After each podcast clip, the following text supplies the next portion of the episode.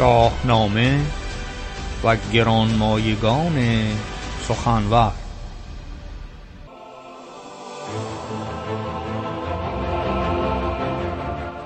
برنامه ای از رادیو فرهنگ.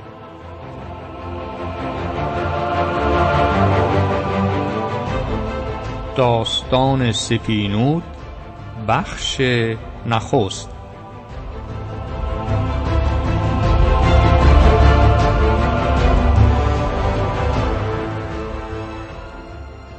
درود و مهر بسیار دوستان گرامی شنونده رادیو فرهنگ در هر کجای این گیتی پهناور برنامه امروز ما را میشنوید. داستان سپینود بیست و دومین داستانش که برای دوستان فراهم آوردم برای آشنایی شنوندگانی که تازه به رادیو فرهنگ پیوستند و صدای ما را میشنوند تیتروار خواهم گفت که دستاورد این برنامه ها تا کنون چه بوده است نخست از گرشاسب نامه اسدی توسی آغاز کردیم. سپس به داستانهای دیگری چون جهانگیرنامه فرامرزنامه بانوگشسب نامه برزو نامه شهریار نامه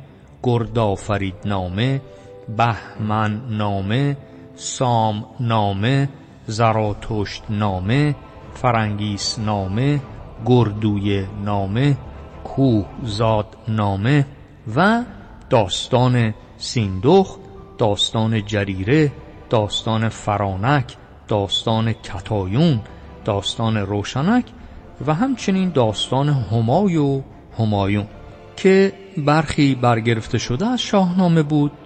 شاعران دیگری چون ایرانشاه ابلخیر قاسم ماده اسدی توسی عثمان مختاری و دیگران تلاش کردند که برخی از پهلوانان و شخصیت برجسته شاهنامه را خود داستان جدایی بر آنها بسرایند و به نظم بکشند. داستان امروز که بیست و دومین داستان ماست از یک بانویی است به نام سپینود که در ایران بر دختران چنین نامی را هم می‌گذارند. که سپینود گفته میشه اما در اصل اسپینود می‌باشد. پس اکنون آغاز می‌کنیم بیست و دومین داستان که نام آن سپینود می‌باشد.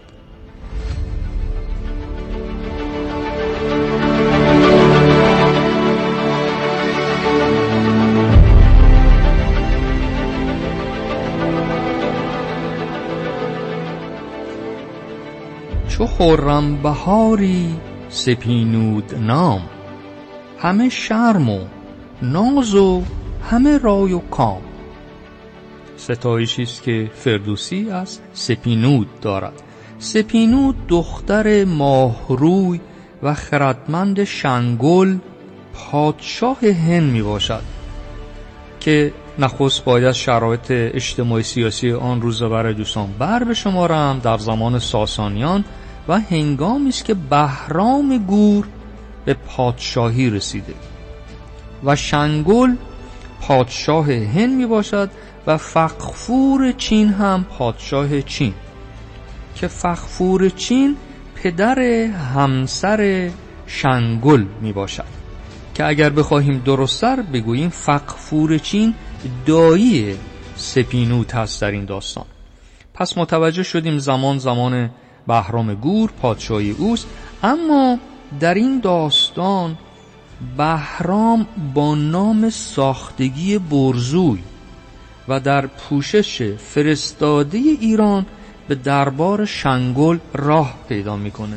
به خاطر اینکه ساز و برگ او را مورد شناسایی قرار بده و او را به گذاردن باج و خراج وادارد. شنگل که پادشاه هند بوده و سرفراز بوده به این خاطر واکنش نشون داده بوده و حاضر نبوده که باج و خراج بدهد. در این داستان بهرام گور از خود دانش نشان می‌دهد و دلیری و هنرنمایی می کند شنگل هم نمی‌تونه او را از میان برداره. تسلیم اون میشه و چاری میاندیشه تا مگر اینکه پیوند خیشاوندی بگیره با برزوی که همان بهرام گور بوده و هنوز نمی‌دونن که این برزوی هم پادشاه ایرانه تا بتوانن از این پیوند او را بر سر مهر بیاوره و در هند ماندگار کنه برزوی را.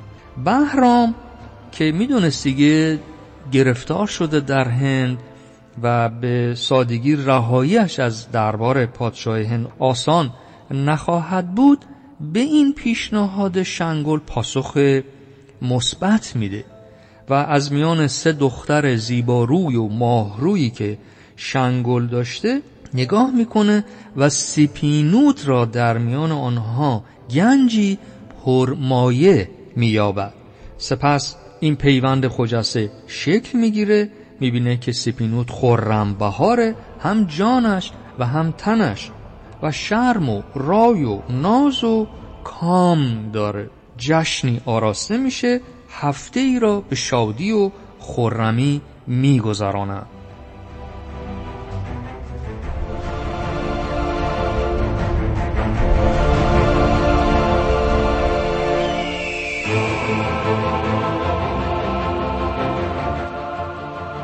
و همونطور که در آغاز داستان گفتم فقفور چین پدر همسر شنگل و دایی سپینود می شده آگاه میشه از این پیوند و می‌دونه که یک فرستاده ای از ایران به نام برزوی به دربار شنگل اومده و با سپینود پیوند گرفته. نامی به سوی برزوی که همان بهرام گوره میفرسته و او را به چین فرا می‌خونه. و میگه که تو می‌دونی این سپینود خیش ماست و هم ارزش خاک هندوستان می‌باشد و این پیوند فرستاده ایران را به سربلندی و به اوج رسانده است. بهرام در پاسخ پادشاه چین فخفور چین درشتی از خود نشان می‌دهد به تندی پاسخ او را می‌دهد که می‌گوید سپینود پاسخ دلاوری ها و دانش من است. و شنگول او را سزاوار یافت که فرزند شایسته خود را به من سپرد. بهرام و سپینود آنچنان سازگار هم در آمدن و آنچنان دل و دیده به مهر هم سپردن که شنگل دلستوار شد و گمان بد از برزوی یا از همان فرستاده یا از همان بهرام گور به در برد دل استوار گردید.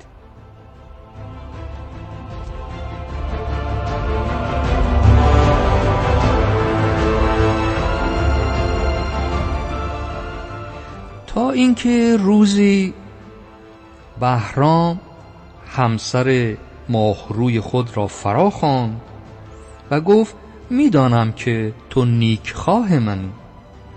اما بدان که من در هندوستان ماندگار نخواهم بود. تو این راز را پیش خود بپوشان و با کسی در میان نگذار. اما یاری کن.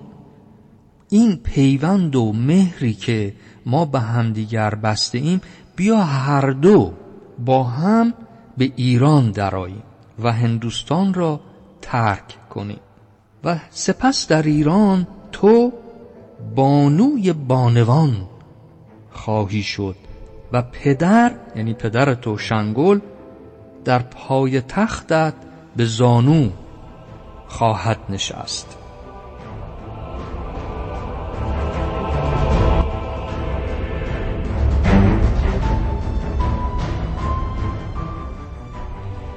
سپینود این دختر خردمند خرم بهار با شرم و ناز.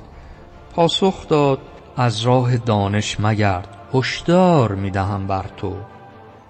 و بدان که بهترین بانوان همواره در کنار شوی خود خشنود هستند.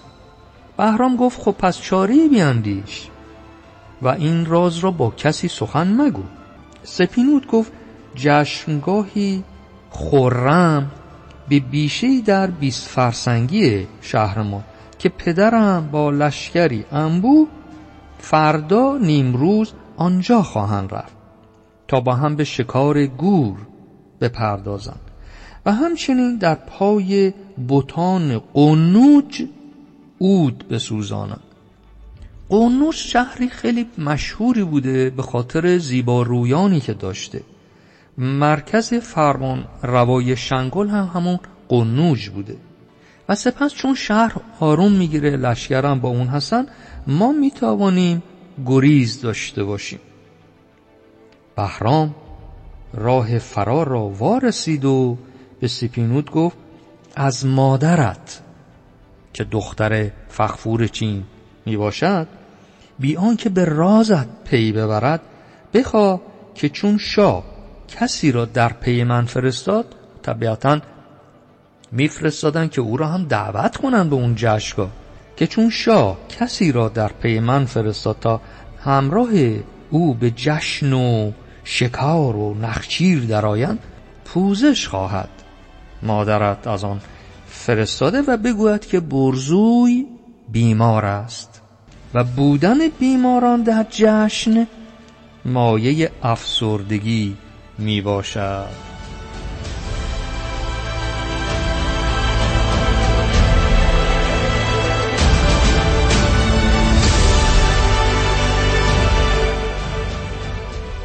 مادر سپینود به خواست دختر رفت و بهرام زمان یافت تا به هنگام بگریزد. چون شب برآمد بهرام سپینود را برنشان خفتان پوشید گرز و کمندی برگرفت و تاختن برد. و چون به دریا رسید به یاری همراهان ایرانیش که در ساحل خفته بودند به کشتی و زورق دست یافت و به خشکی ران و اما بقیه داستان را می‌گذاریم هفته آینده. هنگامی است که سواری از شهر قنوج خبر فرار بهرام و سپینود را به شنگل رسانده و او چون آتش دمان لشکر به ساحل ران و چون سپینود را در کنار بهرام یافت او را بد نجات خان و زخم زوبین زوبین نیزی بوده که به سوی دشمن پرتاب می‌کردن او را بیم داد و گفت مباد که از بزرگان فرزندی چون تو به بار آید که بیخبر با این مرد فریبنده بگریزد و ویرانه ایران را به بهشت هندوستان بر بوزینم شنگل ایران را ویرانه ای می داند اما هندوستان را بهشت. و اما بقیه داستان که چه پاسخی بهرام که اکنون به اسم برزو اونجا شناخته شده کسی نمی‌دونه این بهرام پادشاه ایرانه. ببینیم چه پاسخی میده. و ادامه داستان سپینود این یار وفادار مهربان ماهروی به مهر و شادی می سپارم تا هفته آینده در بخش دوم داستان سپینود.